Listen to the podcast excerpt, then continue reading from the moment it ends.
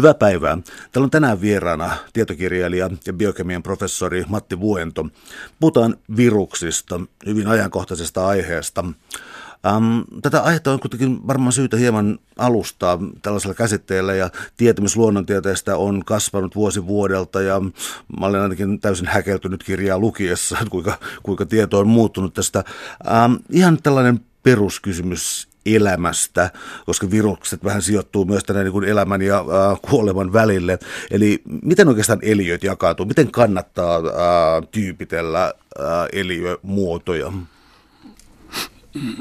Elämän perusyksikkö on solu ja soluja on montaa sorttia. Ne jakautuu kahteen tämmöiseen suureen joukkoon, eli domeeniin, nimittäin, nimittäin aitotumalliset solut ja sitten alku- tai alkeistummalliset solut. Ja sitten virukset ovat jotakin, joka on solujen ulkopuolella, joka liittyy soluihin tietyllä tavalla, mutta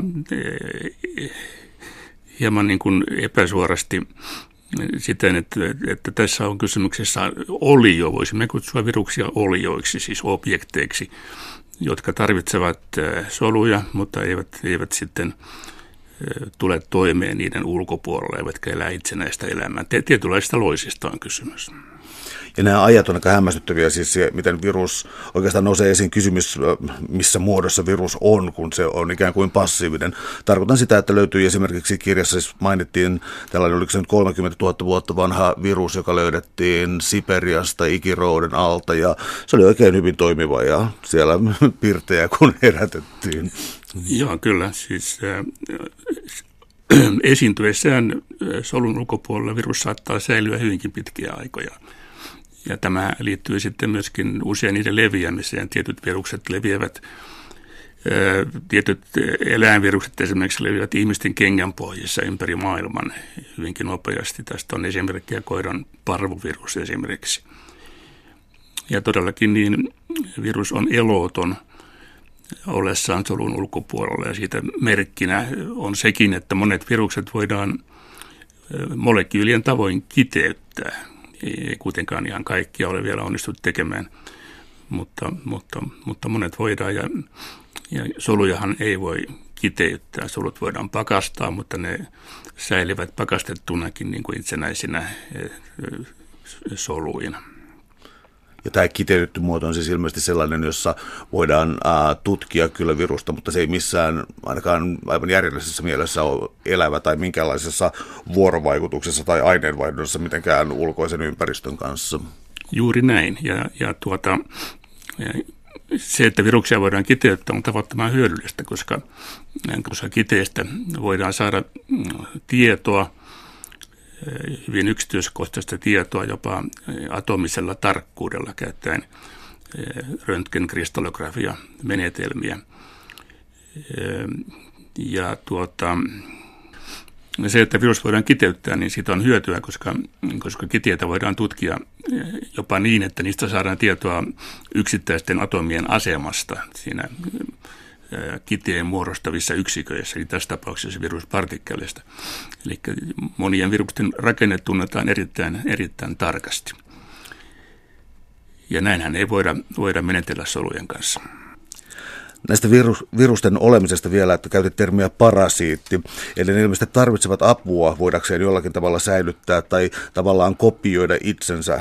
Tulee mieleen tämä kirja ähm, Geenin itsekkyys, jossa tavallaan tehtävä on ainoastaan lisääntyä. Onko viruksella tällainen sama logiikka, että se pyrkii vain lisääntymään ja sitten se on aina parasiittisesti yrittää käyttää jonkin äh, olennon perimää?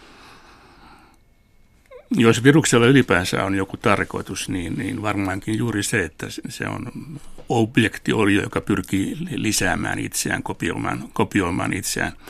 Ja tähän se tarvitsee solun resursseja, eli sillä itsellään ei ole niitä ainakaan riittävästi. Sillä on, sillä on genomi, mutta sen genomin ja geenien ilmaisu, proteiinien valmistus ynnä muuta, niin niitä se ei voi tehdä itse, vaan se tarvitsee solun koneistoja näiden tehtävien hoitamiseksi.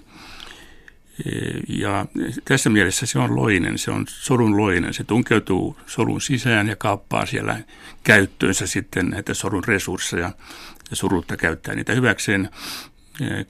Kun kopioitumista on tapahtunut, niin, niin tuota, virus sitten irtaantuu tai erkanee solusta eri, eri tavoin. Se saattaa tappaa solun, jolloin solu hajotessaan vapauttaa viruksia, tai sitten se muuten vaan puikahtaa sieltä solun kalvojen läpi ulkomaailmaan ja jatkaa sieltä sitten oloaan passiivisena yksikkönä, kunnes jälleen sitten ehkä tapaa uuden, uuden solun, jonka se voi vallata.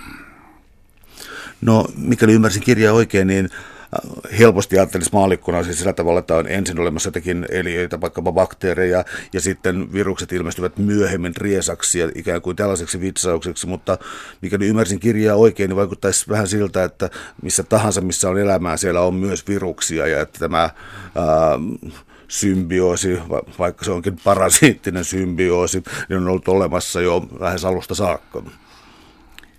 Niin, kyllä varmaan virukset ovat yhtä vanhoja kuin solutkin, mutta, mutta virusten syntytapa on sinänsä vielä niin epäselvä. Siitä on, on erilaisia teorioita.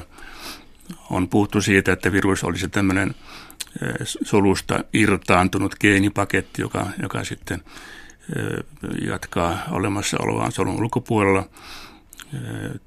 On sitten myöskin teorioita, joiden mukaan joku alkusolu on, on menettänyt ominaisuuksia ja surkastunut viruksen kaltaiseksi asiaksi. Ja ehkä vielä muitakin, muitakin teorioita. Eli tästä asiasta ei ole oikein yksimielisyyttä vielä, vielä olemassa. Tuo symbioosisana on ehkä, vaatii hieman lisäselvitystä. Symbioosissahan symbioosin osapuolet hyötyvät siitä symbioosista jotakin, niin virus selvästi hyötyy saadessaan, saadessaan tuota solun resursseja käyttöönsä. Mutta mitä solu sitten, soluhan tässä nyt nähdään sellaisena kärsivänä osapuolena, joka joutuu kustantamaan tämän lystin ja, ja siinä sivussa sitten mahdollisesti jopa, jopa heittää, heittää henkensä tai, tai kuolee saattaa kuitenkin olla niin, että solut niin kuin pitkällä aikajänteellä ovat hyötyneet viruksista, nimittäin sillä tavalla, että virukset ovat siirtäneet geenejä solujen välillä ja tällä tavalla sitten solun perimä genomi on rikastunut. Ja tästä, tästä sitten lienee joitakin ihan, ihan esimerkkejä olemassa. Esimerkiksi ihmisellä eräs istukan kehitykseen liittyvä geeni, niin lienee, lienee virusperäinen ja se on hyvin tärkeä, tärkeä geeni, jolla on nyky, nykymaailmassakin on tärkeä osuus sitten, tämä merkitys. Tämän asian tekee mie- mielenkiintoiseksi myös se, että populaarikulttuurikin on tarttunut tähän ää, aiheeseen niin kuin usein pelottaviin asioihin, mitä ei kunnolla ymmärretä. Että joku 50-luvun amerikkalainen science fiction saattoi olla sellaista täynnä, ja nykyäänkin näitä elokuvia on. Mä vaan mietin tätä, miksi virus on niin kiintoisa kohde populaarikulttuurillakin, on se, että, että tota, onko se se piirre, että aina syntyy siis jokin infektio, se tulee ulkopuolelta, se jotenkin harhauttaa esimerkiksi ää, solukalvolla tai joskin, te, siis tekee jonkinlaisen invaasion, josta alkaa prosessi, joka ei ole pysäytettävissä ilman jotain tehokasta keinoa. Virukset on, on todellakin suosittu aihe ja se, tämähän liittyy myöskin, myöskin tähän tähän tietokonevirusten maailmaan, joka, jotka ovat viruksen kaltaisia siinä, että ne, ne ovat tämmöisiä koodijaksoja vähän niin kuin saman tapaan kuin viruksen genomi on, on geeni, tai siis eh, koodijakso sekin, ja tietokonevirus kaappaa sitten jonkun isäntä tietokoneen haltuunsa ja käyttää sitä omiin tarkoituksiinsa. Eh, tuommoinen pelottava suurta tuhoa aiheuttava virus on tosiaan hyvin, hyvin tuota, suosittu aihe ja, ja se varmaan liittyy siihen, että, että virukset näyttäytyvät meille, meille niin kuin tavallisesti vahingon, vahingon tekijöinä ja vaarallisena sellaisena, jota, jota vastaan on sitten joskus vaikea taistella. Ja me tiedetään historiasta esimerkkejä, joissa taistelu on usein hävitty. Tällä tarkoitan tuota, Espanjan tautia, siis suurta influenssaepidemiaa vuosisadan, viime vuosisadan alussa, ja myöskin sitten isorokkoepidemia, joka, joka menneenä vuosisatoina niin kuin vaivasi itse asiassa kaikkia mantereita. Täällä on tänään siis vieraana biokemian professori emeritus Matti Vuento. Me puhutaan viruksista. Tartutaan nyt suoraan tässä, mainitsit tuon Espanjan taudin heti ensimmäisen maailmansodan jälkeen ja sitten isorokoon. Um, mitä jos mä tekisin sellaisen kysymyksen kuin tällainen isorokon tarina, isorokon ja ihmisen tarina, koska tuntuu siltä, että ää, nämä tuhannet vuodet, niin tämä samainen tauti on ollut mukana ja tällä hetkellä on vähän kyseenalaista, onko sitä olemassa vai ei. Eli saanko pyytää tällaisen pienen ää, kertomuksen isorokon tarinasta? No isorokko on varmaankin hyvin vanha tauti, joka on joskus aikoinaan vuosituhansia sitten siirtynyt eläimestä ihmiseen. Epäillään, että se on siirtynyt jostakin kar- karjaeläimestä, nauresta ja mahdollisesti tuolla, tuolla jossakin nykyisessä, nykyisessä tuota Lähi-idässä, Irakin, tai sillä Irakin, Iranin paikkeilla. Ja se on sitten ollut vuosi, tuhansia vuosisatoja ihmisten kiusana, kunnes sitten lopulta keksittiin tehokkaita keinoja sen torjumiseksi rokotuksiin. Ja tämä isorokkohan oli ensimmäinen virus, joka, joka hävitettiin maan päältä maailmasta tuota, rokotusten avulla niin, että sitä ei enää sitten, sitten missään luonnollisena viruskantana esiin. Sitä on suljettu tai suljettuna tiettyjen itse asiassa kahtia laboratorioon maailmassa, jos sitä vielä säilytetään. Toinen on Venäjällä, toinen on USAssa. Ja on paljon puhuttu siitä, että pitäisikö ne loputkin sitten hävittää niin, että se vaara, vaara poistuisi lopullisesti. Aina on siinä mittaan se mahdollisuus, että, että tämmöinen aika kuinka turvallinen varasto, niin voidaan, tai jostakin syystä saattaa, saattaa murtua tai vuotaa virusta ulkomaailmaan. Tästä nyt ei kuitenkaan vielä ole päästy yksimielisyyteen, koska toisaalta halutaan säilyttää viruskantaa, jotta siitä voitaisiin ehkä vielä oppia jotakin tämän tärkeän viruksen, viruksen tuota toiminnasta. Yksi asia, joka hämmästyttää myös tässä kirjassa on se, että minkälaista mittasuhteista me oikeastaan puhutaan. Kun pitkälti puhutaan viruksista, bakteereista, soluista, niin minkälaisia, sanoisiko tähtitieteellisiä ää, eroa, eroavaisuuksia, koko eroja näillä elementeillä on? Virushan on todella hyvin pieni ja virusten mittakaava luokka on nanometrialueella. Nanometri on millimetrin miljardisosa, eli se on hyvin tämmöinen vaikeasti käsitettävä, käsitettävä tuota, mitta. Tavallinen virus saattaa olla noin sadan nanometrin, eli 0,1 mikrometriä halkaisijaltaan. Niitä on huomattavasti pienempiä, esimerkiksi 20 nanometrin halkaisia viruksia. Ja sitten on muutamia harvinaisia tai ehkä ei niinkään harvinaisia, vaan vähän tutkittua ja vasta löydettyjä niin sanottuja jättiläisviruksia, megaviruksia, joiden koko on, on sitten ehkä 400-500 nanometriä tai vielä enemmänkin.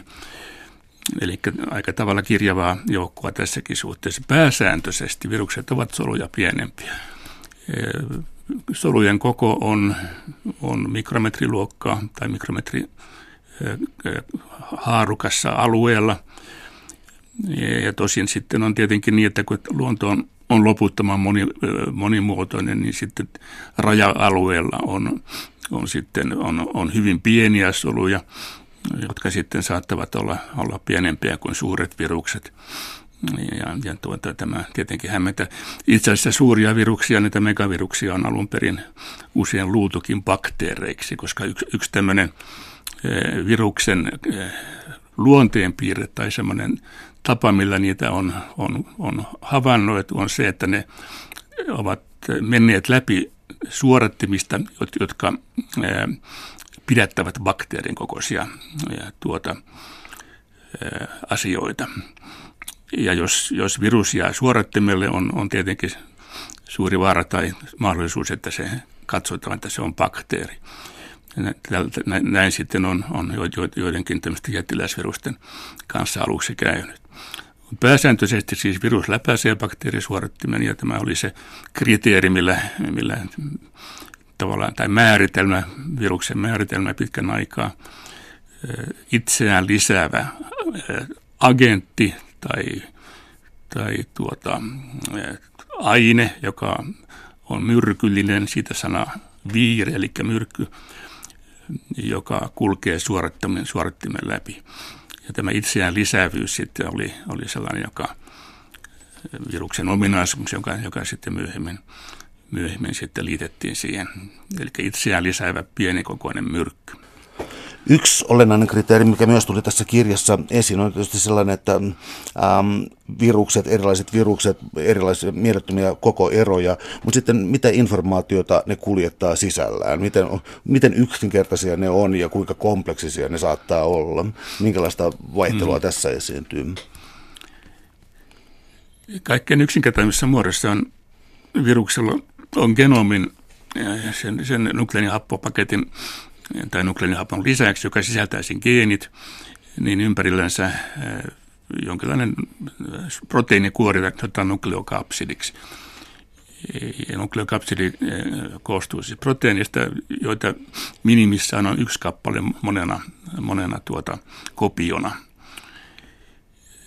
Pienimmissä viruksissa on todella vähäinen koodauskapasiteetti, siis tämän genomin koodauskapasiteetti on pieni ja siksi tällaiset virukset on erityisen riippuvaisia sitten solun, solun ominaisuuksista. Ja nyt äh, ajatellaan, että, että tuollaisessa pienessä viruksessa voisi olla esimerkiksi äh, sanotaan nyt yksi tai kaksi kapsidiproteiinia, sitten ehkä ehkä joku sellainen proteiini, joka ei, ei sisälly siihen kapsidiin tai siihen proteiinikuoreen, vaan jolla on joku tehtävä siellä, siellä solun sisässä sen proteiiniviruksen lisääntymisen kanssa, niin että virus saattaisi tulla toimeen parilla kolmella, kolmella proteiinilla ja kaiken muun se sitten järjestäisi sitten ottamalla solulta haltuunsa tarvitsemiaan, tarvitsemiaan toimintoja. Suurimmissa viruksissa sitten on enemmän valinnanvaraa, ne on vähemmän riippuvaisia soluista, niillä saattaa olla, ne saattaa kohdata omia entsyymejä, siis tämmöisiä biokatalysaattoreita, joita tarvitaan monissa solun tehtävissä. Ja, ja tuota, silloin genom, genomin koko, niin siellä saattaa olla kymmeniä proteiineja tai, tai näissä jättiläisviruksissa niitä, niitä on jopa, jopa satoja tai yli. Eli, eli siinäkin suhteessa niin, niin kirjava, kirjava joukko. No nyt taas tällainen täysin maallikokysymys, mutta kun miettii tuota viruksen sisältöä, sen sitoutumista bakteeriin, emäksistä puhuttiin, niin, ja sitten tästä itse kopioituvuudesta ja infektoitumisesta, niin maallikolle tulee kyllä sitten mieleen myös sitten syöpää, että eikö siellä ole sitten jotakin tapahdu vaikka DNA tai RNA ikään kuin ää, koodaus tai lukuhäiriöitä, joka synnyttää sitten syöpää. Ja tuota, mikä oikeastaan on sitten viruksen ja pahalaatuisen äh, syövän tai tällaisen koodaamisen ero? Liikutaanko ihan eri mittakaavassa? On, on, on viruksia, jotka aiheuttavat syöpää, jotka ovat siis syövän aiheuttajia. Syöpää niiden kohdalla voidaan torjua torjumalla sitä infektiota rokotuksin. Ja, ja tämä, tämä lienee se tärkein, tärkein yhteys syöpään, syöpään mitä, mitä tunnetaan. Täällä on tänään siis vieraana tietokirjailija Matti Vuento. Me puhutaan viruksista. Ää, ajankohtainen aihe, niin kuin tässä alussa mainittiinkin, ja voitaisiin ottaa nyt sitten muutamia tunnettuja tapauksia. Aloitetaan uusimmasta sitten, niin ihmiset eivät ole paniikki mielialassa, eli Zika-virus. Mistä on kyse? Zika-virus on, on virus, joka on tunnettu jo kauan. Se on löydetty muistaakseni vuonna 1947, siis samana vuonna kun, kun itse synnyin Ugandasta, sikametsästä. Muistaakseni tarina menee sillä tavalla, että siellä vangittiin apina häkkiin ja tästä apinasta sitten tämä virus eristettiin. Se on virus, joka normaalisti aiheuttaa vähän tällaisia flunssan kaltaisia, ei ikään kuin vakavia oireita on kuumetta, nivel, nivelsärkyä ja niin poispäin. Sikavirusta esiintyi siis Afrikan lisäksi Aasiassa, Kaakkois-Aasiassa. Ja nyt sitten muutama, muutamien viime vuosien aikana se on liikkunut esiintymisalueeltaan sitten ensi, ensiksi sitä kaikkea tavattiin tuolla Indonesian pohjoispuolella olevassa Mikronesian saaristossa jollakin saarilla, joissa se aiheutti epidemioita, siis sellaisia useamman sadan ihmisen sairastumisia. Ja sieltä se sitten siirtyi Ranskan Polynesian saarille, jotka on siellä niin kuin puolessa välissä Australiaa ja Etelä-Amerikkaa. Ja nyt sitten viime vuonna tämä suurta huomiota herättänyt epidemia niin tapahtui Brasiliassa. Ja paitsi Brasiliassa, niin siellä on sitten niillä, niillä lähi, lähisaarilla myöskin ja lähivaltioissa Zika-virus havaittu. Ja, ja siihen liittyy tämmöinen merkillisyys tai, tai itse paha juttu, että, että jos sikavirusinfektion saa nainen, joka on raskaana, niin on mahdollista, että, että lapsi tai sikiö saa vaurion, joka johtaa tällaiseen pienipäisyyteen, plus sitten tällaisiin hermostollisiin oireisiin, jossa saattaa seurata jopa, jopa tuota, hermoperäinen halvaus. Ja tämä tekee, tekee asiasta hyvin huolestuttavan. Se, mikä siinä on myöskin huolestuttavaa, on se, että tätä virusta siis levittää hyttynen, jonka, joka on hankkimassa niin kuin lisää alaa. Se leviää Etelä-Amerikassa ja, ja pohjoisemmaksi ja lienee nyt sitten esiintymisellään siellä jossakin, jossakin tuota Yhdysvaltain etelävaltioiden rajaseudulla, että se saattaa hyvinkin levitä, näin WHO ainakin, ainakin on uskonut, että saattaa hyvinkin olla leviämässä pohjoisemmaksi ja, ja pelätään, että se leviää siis koko, koko tuota Amerikan, Amerikan mantereella. Meillä täällä Suomessa tämmöistä pelkoa ei ole. Virusta on tullut Englantiin matkailijoiden mukana muutama tapaus, mutta, mutta toistaiseksi ei ole, ei ole huolta siitä, että se täällä, täällä sitten Euroopassa pystyisi pahemmin leviämään. No, virukset sitten herättävät hyvin paljon pelkoja sitten, ja siis tämä WHO on tämänhetkinen tämä Zika-viruksen, niin siis tällä hetkellä on jonkinlainen ymmärtääkseni globaali, mikä varoitustila päällä, taas mahdollisuustila. Eli nämä ei todellakaan ole mitenkään äm, helppoja juttuja. Yksi, joka on ollut kovasti esillä mediassa nyt jo jonkin aikaa, on Ebola-virus. Ähm, mikä tekee siitä niin järkyttävän? Joo, Ebola-virus on ponnahdellut esiin Afrikassa menneiden vuosikymmenien aikana monta kertaa epidemioina, epidemioina jotka ovat kuitenkin jääneet sitten melko pieniksi. Mutta sitten vuonna, vuonna 14, 2014 niin esiintyi Länsi-Afrikassa tämmöinen suuri epidemia, joka sairastutti valtavan joukon ihmisiä jopa, ja katsotaan, että yli 10 000 ihmistä kuoli siihen, joka on, on aika dramaattista. Ja se herätti pelkoa myös siksi, tai oikeastaan kahdesta syystä. Sen oireet ovat hyvin dramaattiset, korkea kuume, heikkous ja sitten verenvuoto, joka, joka sitten, joka sitten tuota verta, verta tulee nenästä ja silmistä ja vähän joka paikasta. Toinen juttu on se, että se oli tavattoman tarttuva, eli, eli Ebola-virus tosin ei leviä pisaran tartuntona, siis yskimällä ja pärskimällä sitä ei, ei juurikaan saa levitettyä mutta ihokontakti ja lähikontakti sairastuneiden vaatteisiin tai, tai tavaroihin niin, niin helposti johtaa, johtaa sairastumiseen. Tuolla Afrikassa niin yksi ongelma oli tämä nämä hauta, hautaamismenot, hautausrituaalit, jonka sisältyi niin kuin vainajien koskettelua ja, ja vaatteiden pesemistä ja pukemista ja niin poispäin.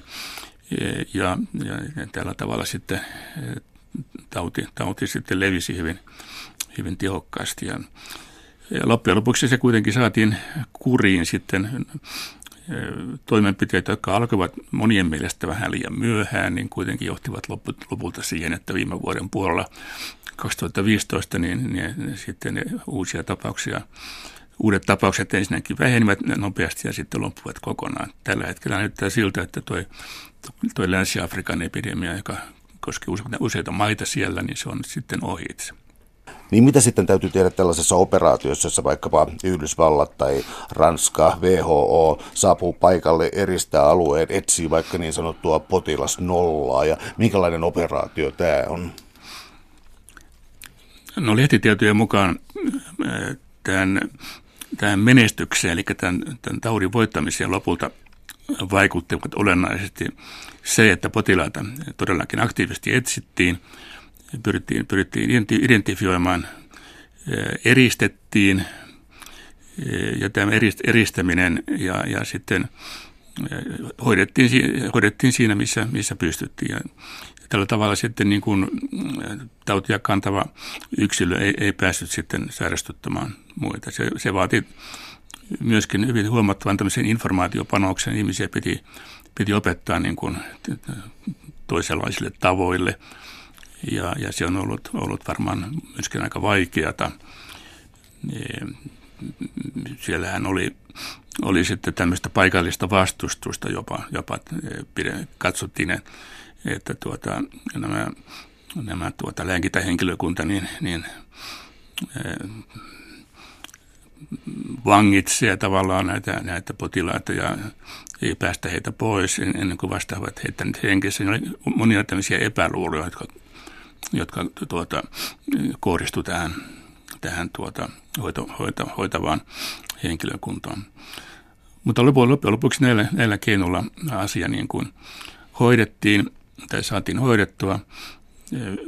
Vielä tämän epidemian aikana ei käytössä ollut mitään Ebola-rokotteita eikä, eikä mitään viruslääkkeitäkään. Niitä on kuitenkin kehitteillä ja kokeiltavana tälläkin hetkellä Afrikassa ja muualla.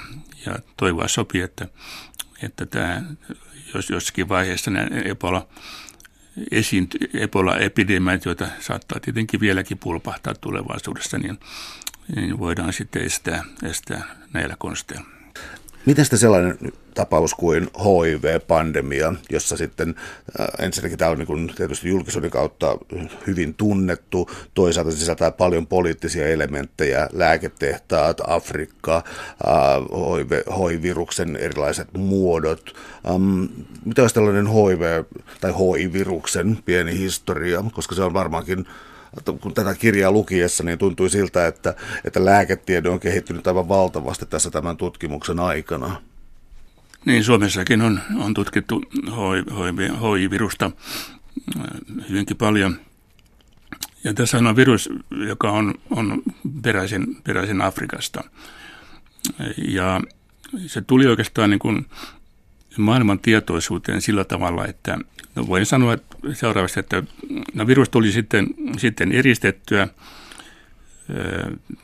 kansainvälisen tutki, tutkijoiden toimesta ja aika nopeasti sille saatiin sitten lääkeaineita, jotka, jotka auttoivat aluksiaan. Se oli varsin, varsin, varsin tappava se tauti, jonka se aiheutti tosin pitkällä viiveellä, mutta kuitenkin tässä on kysymys virus, joka, joka asettuu soluihin piilotilaan ja siellä sitten viettää aikaa pitkiäkin aikoja, kunnes se aktivoituu. Ja aktivoituessaan sitä aiheuttaa eh, tauti, tautia, joka me nykyään tunnetaan tai tiedetään nimellä AIDS.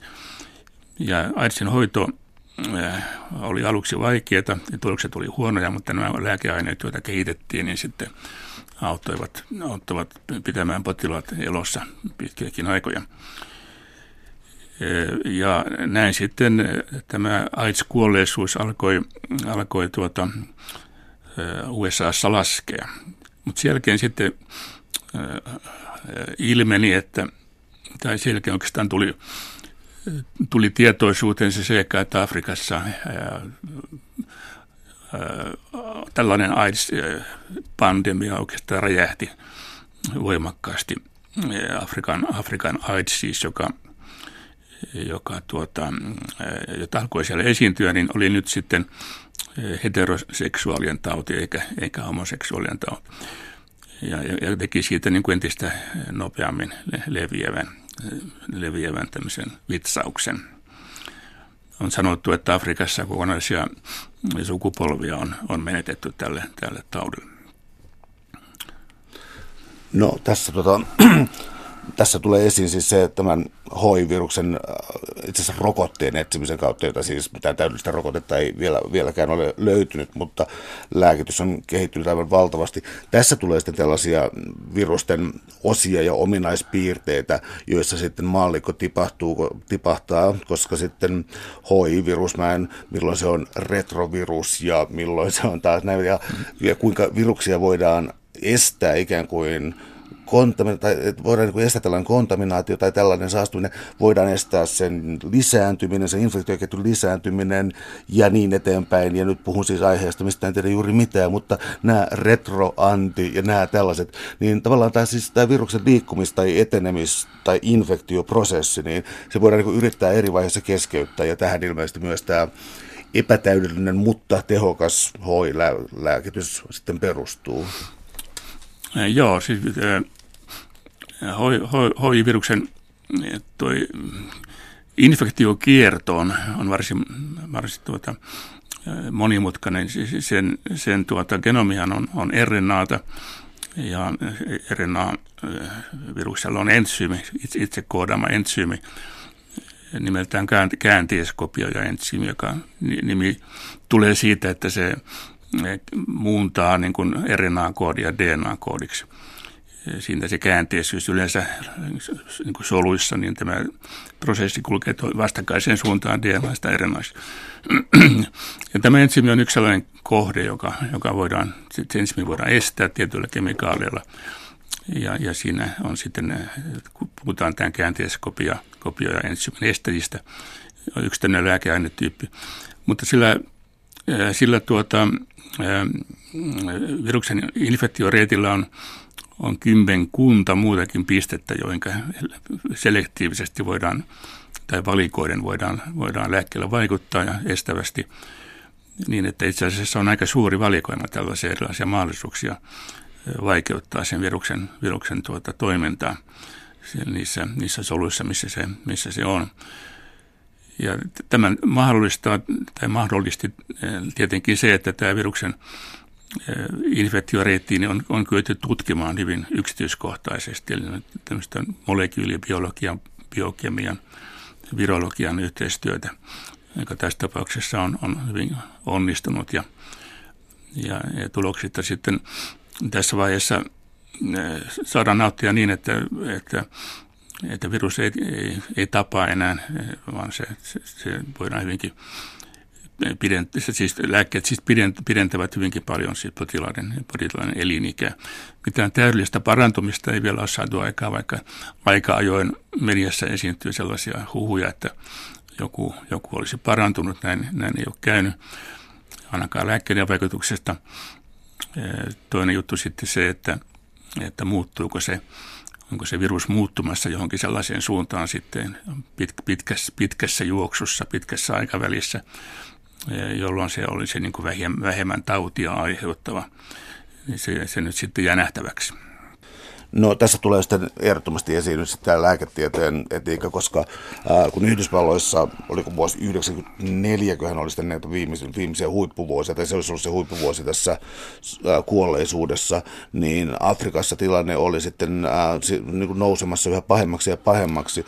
Ja tässä sitten lääke, lääketehtaiden osuus, koska muistaisin, että lääketehtaat joutuvat, tai siis joutuvat, siis käyttävät tutkimukseen ja siis valtavaan tutkimukseen muutama miljardia per lääke riippuen lääkkeestä. Ja tuota, sitten tällaisessa pandemiatilanteessa tuntuu taas täysin epäeettiseltä, että mikään maksaisi mitään ja tämä tällainen kamppailu, mitä on käyty ja tuota, voiko tähän mitään järkevää vastausta antaakaan vai pitääkö vaan todeta tilaa. Tämä tietysti voisi ottaa nyt tässä niin kuin ehdottomasti johdatella kysymyksen ja tuonne Intiaan. Niin, Afrikassa ainakin niin lääkkeiden hinta oli oli sellainen tekijä, joka vaikeutti sitten tehokkaiden lääkkeiden jakelua sitä tarvitseville. Nyt oli, oli kuitenkin sitten niin, että tämä maailman, maailman tuota, lääketeollisuus on, on tehnyt sopimuksia keskenänsä, joihinka, joihinka liittyy sitten se, että, että, että maissa, kehitysmaissa, joilla ei ole varaa maksaa näitä huippuhintoja lääkkeestä, niin on, on, on, on tilaisuus niin kuin hakemuksesta niin saada, saada itsellensä tuota, helpotuksia tai siis alennusta. Jossakin maissa, kuten, kuten tuota, Intiassa, niin niin, niin valmistettiin sitten lääkkeistä tällaisia kopiolääkkeitä ja niitä sitten Intia ja jotkin, jotkin muut maat sitten kykenivät myymään, myymään Afrikkaan sitten tuota, sellaisella hinnalla, joka, joka, joka sitten oli mahdollista maksaa. Myöhemmässä vaiheessa tästä, tästä syntyneen suurentamisen kohun, kohun vuoksi sitten niin suuret lääketietäjätkin sitten lopulta myöntyivät alentamaan taksoja ja, ja tämä ongelma sitten ainakin suurelta osalta lienee poistunut. Täällä on tänään siis vieraana tietokirjailija Matti Vuento. Me puhutaan viruksista. Tullaan aina yhtä ajankohtaiseen asiaan, eli influenssaan. Ja sanoisiko nyt joka vuotiseen ihmettelyyn lehdissä, että miksi sille ei vieläkään ole saatu kunnon parannuskeinoa. Miksi ei? Niin, influenssa on, on hyvin nopeasti muunteleva virus, eli tosiaankaan parannuskeinoa ei ole semmoisia tehokkaita lääkkeitä, jotka, jotka infektion alettua niin voisivat, voisivat merkittävästi parantaa potilaan oloa, niin sellaisiakaan ei juurikaan ole. Rokotus oli ainoa tällä hetkellä toimiva tämmöinen, tämmöinen estokeino. Ja siinäkin on se ongelma, että joka vuosi toi, tuo virus onnistuu muuntamaan itseänsä hieman eri muotoon ja silloin ei ole ollenkaan takeita siitä, että viime vuotinen, viime vuotinen ää, rokote niin voimakkaasti toimisi enää tänä vuonna. Ja nytkin, nytkin kun tuota, meillä Suomessa tämä A-influenssa tai influenssa A-kausi on alkamassa tai alkanut jo, niin tämä rokote, jota, jota, jota rokotetaan, niin, niin se on – tietääkseni viime, viime kesän viime kesän perua, eli on, on se mahdollisuus aina, että se virus ehtii, ehtii tässäkin lyhyessä ajassa muuntautua niin, että se rokote ei toimi. Maalikko lukija, ainakin mua siis, niin tota, joskus tuntuu hieman pelottava näissä influenssaviruksissa se, että niissä on, kun ne, niissä on tota, kirjaimia ja numeroita niiden nimissä, H- ja N-kirjaimia vilahtelee siellä. Ja sitten usein on puhuttu siis, ähm, on sika-influenssa ja sitten taas linnuista lähtenyt. Onko tämä tällainen, ähm, se, että lähtee influenssavirus, niin onko se ikään kuin tyypillistä, että se lähtee jotenkin eläinten ja ihmisten kanssakäymisestä, sanotaan vaikka teurastamosta tai tällaisesta? Kyllä se varmaan on, on tyypillistä, että influenssavirustahan esiintyy paljon siipikarjassa ja siellä, missä paljon ankkoja, kanoja, hanhia on koolla, niin siellä, siellä sitten virus helposti, helposti jyllää. Ja samoin sikaloissa esiintyy, esiintyy sikojen influenssaa. Ja ei tarvita kovin paljon tuollaisessa suuressa joukossa niin kuin sairaita elämiä, niin, niin, niin siellä tapahtuu se virus leviää nopeasti yksilöstä toiseen. Samalla se saattaa muuntautua. Ja sattumanvaraisesti aina silloin tällöin syntyy semmoinen muunnus, joka, joka sitten pystyy infektoimaan ihmisiä ja, ja näin sitten eh, syntyvät nämä, nämä tuota, eh, hankalat, hankalat tuota influenssa influenssaepidemia. Tämä eh, lintuinfluenssa saa nimensä siitä, että se on lintujen influenssasta peräisin, jos sika influenssa taas eh, ilmeisesti sijoista, sijoista peräisin eh, oleva alun perin. Sekamuotoja esiintyy ja, ja tilanne on aika monimutkainen varmaan. Eläinfarmit ovat yksi tämmöinen, tämmöinen influenssaepidemioiden varma lähde se kiinnostaa myös sitä, että tällainen rokote kielteisyys on kasvanut viime aikoina. Eli ähm, sellaiset taudit, mitä itsekin ehtinyt lapsena potea, jotain tuhka- ja vihurirokkoa ja muuta, on kadonnut oikeastaan maailmassa, sikotautia, ähm, sen takia, että tämä rokottaminen on ollut tarpeeksi laajaa ja tehokasta. Mutta nyt on käynyt sillä tavalla, että esimerkiksi Yhdysvalloissa ää, on tullutkin yhtäkkiä tällaisia rokkotapahtumia, rok, jotain tuhkarokkoja, jonka luultiin jo häipyneen maailmasta tai ainakin siitä maailmankolkasta kokonaan. Ja ilmeisesti tässä on sitten takana epäluuloisia vanhempia, jotka joiden mielestä rokotteet on pahoja tahallaan tai tahattomasti. Niin, rokotuksessa on on tietenkin omat haittansa. Ensinnäkin se vaatii vaivaa viedä tai mennä, mennä rokotettavaksi tai viedä lapsi rokotettavaksi. Ja toiseksi se saattaa pistos, on kipeä, se saattaa joskus punottaa ja hieman jomottaakin. Sitten on vakavampia epäilyjä, että rokotus jollakin pahalla tavalla vaurioittaa lasta. Ja tästähän on on sitten erilaisia hukuja aina silloin tällöin, tällöin kiertää, joista, joista valtaosa on varmaan perusteettomia. On myös todellisia riskejä, eli tähän sika-influenssa-rokotteeseen liittyy tämmöinen, tämmöinen tuota, tietty tämmöinen sairaus, joka, joka sitten muutamassa tapauksessa, tai sairauden riski, joka muutamassa tapauksessa sitten Suomessakin toteutui tämmöinen, tämmöinen tuota, nukahtamistauti, miksi sitä nyt sitten kutsutaan. Ja näistä syistä sitten äh, ihmiset jättävät äh, usein rokotuksen ottamatta. Ja kun ne niin tekevät, niin syntyy semmoinen aukko siinä yhteisessä rintamassa näitä viruksia vastaan. Ja huonoissa olosuhteissa sitten, niin, niin tämä saattaa johtaa siihen, että että ihminen saa taudin, joka olisi muuten ollut, ollut aivan torjuttavissa. Ja esimerkiksi tuhkarokka on, on varsin vaarallinen tauti, että sitä ei pidä yhtään väheksyä, vaikka se kuulostaa niin kuin tutulta ja tämmöiseltä vähäpätöiseltä taudilta, mutta jonka, jonka takavuosina kauan sitten niin kaikki, kaikki sairastivat, niin näin varmaan on, mutta hyvin huomattava osa sitten niistä sairastuneista vammautui tai, tai, tai sairastui vakavasti ja jopa vammautui jollakin tavalla. Täällä on tänään siis vieraana biokemian professori Matti Vuento. Me puhutaan viruksista.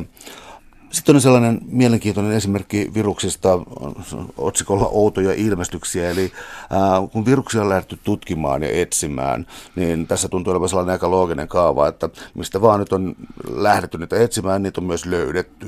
Esimerkkinä oli ydinvoima ja lauhdutusvesi, ja joku keksi sieltä katsoa, viruksia kyllä löytyi. Ja samoin on löytynyt sitten tulivuoren kraatereista tällaisia ää, äärimmäisessä kuumuudessa olevia viruksia, ja niin, että voisitko valottaa vähän tätä näiden, miksikö näitä pitäisi sanoa, virusten extreme-lajia? Yleensä viruksia äh, on tutkittu niin kuin siinä järjestyksessä, kun ne on aiheuttaneet ongelmia ihmisille tai, tai kotieläimille. Ja, ja on paljon sellaista aluetta, ympäristö, ympäristöalueita, ympäristötyyppejä, joita hyvin vähän on tutkittu. Näihin kuuluvat nämä just tämä jäädytystornien lauhdevedet, joissa elää ameboita. Ja, ja voisi kuvitella, että, että tämmöisiä erikoisympäristöjä on aika kuinka paljon, jotka on vielä siis täysin, täysin virusten suhteen tutkimattomia. Jotkin solutkin elävät hyvin omituisissa ympäristöissä, eli hyvin suolaisissa, suolajärvissä tai, tai sitten hyvin emäksisissä vesi, vesiympäristöissä tai sitten kuumissa lähteissä, kuten, kuten tuolla Islannissa tai, tai USAssa niitä kuumia lähteitä on. Ja, ja näillä sodulla on sitten omat viruksensa, jotka, jotka kestävät sitä, myöskin solun ulkopuolella kestävät sitä erikoista ympäristöä ja, ja, ja jopa, jopa se, että, että millä konstilla nämä solut sen, sen tuota, tai mistä ne sen kestävyytensä saavat, niin se on, se on varsin epäselvää. Eikä oikein tiedetä, että, että miten sitten tämä, onko, onko sitten virusten helpompi vai vaikeampi sitten elää tämmöisissä oloissa, niin se on täysin tuntematon juttu. Mutta juuri ne tämmöiset tuntemattomat ympäristöt niin tarjoaa, tarjoaa sitten varmaan tulevaisuudessakin yllätyksiä, että löydetään uuden tyyppisiä viruksia ikirouta tuolla Siperiassa on sulamassa ja mitä mahtaa sitten sen alta, alta paljastua. Se on hyvin mielenkiintoista. Sitten on sellainen alue kuin meret ja siitä, kuinka, minkälaista ikään kuin ravintoketjua siellä muodostuu. Mulla oli hämmästyttävää tietoa tässä kirjassa siis se, että on olemassa jotakin Äh, kun eläimistöä tai kasvistoa kuolee ja täysin kuolleena tippuu veden pohjaan, niin nämäkin ovat vielä siis suuresti vaikuttamassa siihen, äh, miten planktonia, miten pieneliöitä syntyy ja on jotenkin mukana tässä vuorovaikutus ruokaketjuprosessissa ja se näin pienellä tasolla ja tämä tuntui niin kuin maallikon järkeen aivan uskomattomalta. Joo, on, on, on aika tavalla selvää, että virukset vaikuttavat tällaisiin, tällaisiin suuriin ekologisiin kysymyksiin, kuten ravinnon tuotto tuolla merissä ja, ja nämä hiilen ja typen kiertoasiat. Mutta siitä, niistä yksityiskohdista, miten tämä itse asiassa tapahtuu, niin ei ole olemassa mitään kovin, kovin tuota laajaa tietoa. On selvää, että ihan pienimmistä levistä ja, ja bakteereista alkaen, mitä merissä on, kaloihin, päätyen kaloihin ja merinisäkkeisiin. Kaikilla niillä on omat viruksensa ja se vaikuttaa sitten niiden, niiden elämään, elämään voimakkaasti. Mutta miten, miten nämä eh, juuri meillekin hyvin tärkeät siis ravintoketjut, niin eh, mikä, mikä virusten osuus niiden säätelyssä, jos voidaan puhua säätelystä, niin on, niin se, se on tutkimisen paikka tulevaisuudessa. Täällä on tänään siis vieraana tietokirjailija Matti Vuento. Me puhutaan viruksista. Kirjan loppupuolella aukeaa aika huikeita perspektiivejä siihen, mitä tulevaisuus voisi tuoda tullessaan, viruslääkkeet ja joillakin viruksella on omat viruksensa, joka sitten herättää kysymyksen, että jos virus voi kuolla, sairastua ja kuolla, niin miten se voi olla ei-elävä ja tämä on ehkä filosofinen kysymys tähän, mutta jos ottaa sen enemmän sitten luonnontieteisiin takaisin, niin on siis olemassa viruksia, joilla on viruksia. Ja tota, tämä on mun mielestä jo kertomisen arvoinen juttu, että voisitko valottaa tätä?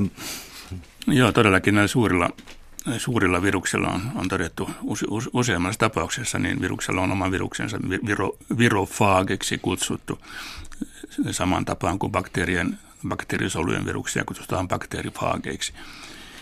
Ja, ja nämä tietysti on yksi sellainen tekijä, joka eh, yhdistää lainausmerkeissä soluja ja viruksia ja liittyy siihen kysymykseen, että ovatko virukset todella kuolleita vai eläviä. Tämä on vähän tämmöinen avoinna oleva kysymys, jossa, jossa nyt nämä, nämä suuret virukset ovat, ovat tuoneet mukanaan sen näkymän, että niissä on itse asiassa paljon sellaisia osia, osia ja komponentteja, molekyyliosia, jotka, joiden on aiemmin katsottu kuuluvan yksinomaan soluille.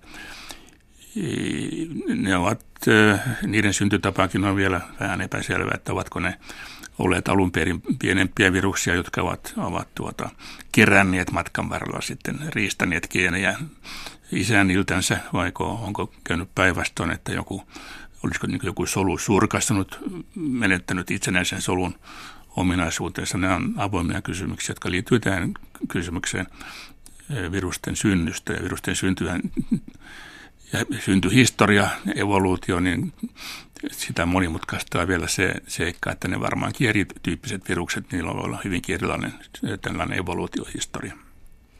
No vielä sellainen hieman avoin kysymys, eli ää, kirja päättyy todellakin tähän, että virukset lääketieteiden biotekniikan palveluksessa tämän nimiseen lukuun. Tästä mun on kauhean hankala yrittää tehdä kysymystä, mutta... Äm, erilainen, siis se mikä tuli oikeastaan esiin tuossa HIV-viruksen kanssa kamppaillessa, niin siis tietoa virusten toiminnasta on tullut enemmän ja ää, viruksia, niistä tiedetään paljon enemmän. Ähm, ja tämä mun niin kuin, huono avoin kysymys on, että että viruksia tunnetaan yhä enemmän, niiden mekaniikkaa ymmärretään paremmin Joo. ja kuitenkin avoimia kysymyksiä on valtavasti. Eli tulee sellainen tunne, että tässä on tieteen ala, joka on jonkinlaisessa murroskohdassa ja pian saadaan uutta, ehkä mullistavaakin tietoa. Virustutkimus tietenkin luo, luo uusia kysymyksiä, jotka tulee sitten selvitettävä sitä mukaan, kun, kun vanhoista saadaan selvi, selville. Ja joka tapauksessa virusten tutkimus on tuonut tällaiseen yleisbiologiseen tai sanotaanko nyt solubiologiseen tutkimukseen, joka, joka hyödyntää myös lääketiedettä ja biotekniikkaa, niin, niin paljon uutta tietoa. Itse olen olen huomannut ehkä aikoinaan teen, teen itsekin virustutkimuksia, jotka koskivat virusten sisäänmenoreittejä, miten ne pääsevät soluihin. Että näiden virusten sisäänmenoreittien tutkimus niin, niin kuin toi uutta tietoa solun toiminnasta, että mitä siellä solun, solun sisällä on tämmöisiä tapahtumia, jotka normaalistikin tapahtuvat ja niiden ymmärtäminen on erittäin tärkeää sitten oikeastaan kaikkien, kaikkien sovellusten kannalta. Biotekniikassa viruksia käytetään monissa tehtävissä viemään, viemään esimerkiksi vieraita geenejä soluihin ja sitä kautta saadaan solut valmistamaan haluttuja tämmöisiä hyödykkeitä, proteiinia esimerkiksi. Mm, ja tulevaisuuden tämmöisiä visioita on tietenkin se, että ja tämä liittyy sitten osaltaan myöskin nanoteknologiaan, että olisi tämmöisiä pieniä hiukkasia, jotka jotka varustettuna tietyllä kyvyllä, niin voitaisiin laskea sairastavan potilaan verenkiertoon tekemään sitten siellä parantavaa työtä. Ja, ja virukset ovat tässä olleet mukana yhtenä tämmöisenä, tämmöisenä mahdollisuutena, eli viruksiin, viruksiin jotka, joiden tiedetään hakeutuvan ihan tiettyihin kudoksiin ja paikkoihin elimistössä luonnostaankin, niin tuota, voitaisiin liittää sitten tämmöisiä toimintoja – Eh, jos ei itse viruksiin, niin viruksista valmistettuihin tämmöisiin lisääntymiskyvyttömiin eh, derivaattoihin ja sitä kautta sitten tämä tällainen eh, lääketiede niin tuota, on tämmöinen tulevaisuuden visio. No, aina välillä tulee sitten esiin erilaisia maailmanlopun profeettoja, jotka ennustavat, että on vain ajan kysymys ennen kuin koko maapallon läpäisee joku pandemia, jonka kuolleisuusaste on aivan hirvittävä ja sivilisaatio sellaisena kuin se tunnetaan häviää. Kuinka vakavasti nämä pitäisi ottaa?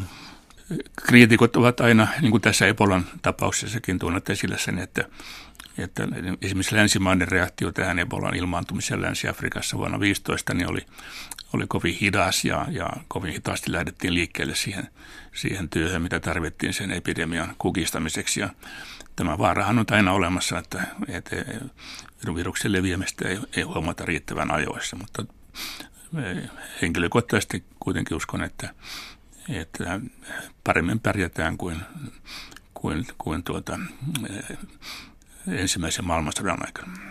Suuret kiitokset keskustelusta Matti Vuento. Oli ilo. Kiitoksia.